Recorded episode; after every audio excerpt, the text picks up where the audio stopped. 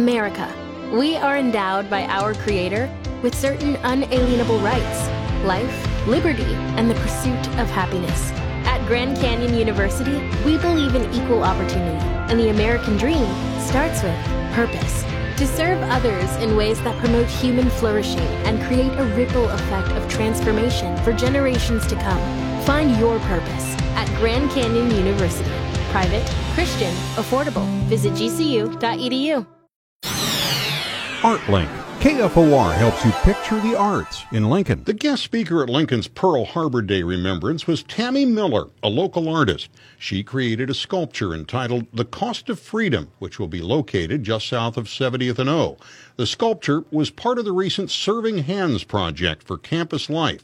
The idea, she says, came in part from the military rites at veterans' funerals. Just starting to wonder what people do after they're presented that flag. Also, you know, when people say goodbye to their loved ones when they're deployed, to me it's over, but for them that's a whole beginning of kind of your life is on hold. She created the sculpture, which includes a pair of hands presenting a folded U.S. flag, and hoped it would be understood. There just are a lot of people that unspoken thing happens where they just go about their day and they have this huge burden, and I think it should be noticed more. And they should be thanked more. The sculpture was placed along 70th opposite St. Elizabeth's Hospital, and it turns out understanding and acceptance were no problem. I got a number of comments and calls about how someone would be in the hospital and they'd say, I'm a vet and I'm standing here in this room and I'm looking out the window and I see that, and it made me smile for a minute. You'll be able to see The Cost of Freedom, a sculpture by Tammy Miller, at the entrance to the Veterans Hospital grounds just south of 70th and O.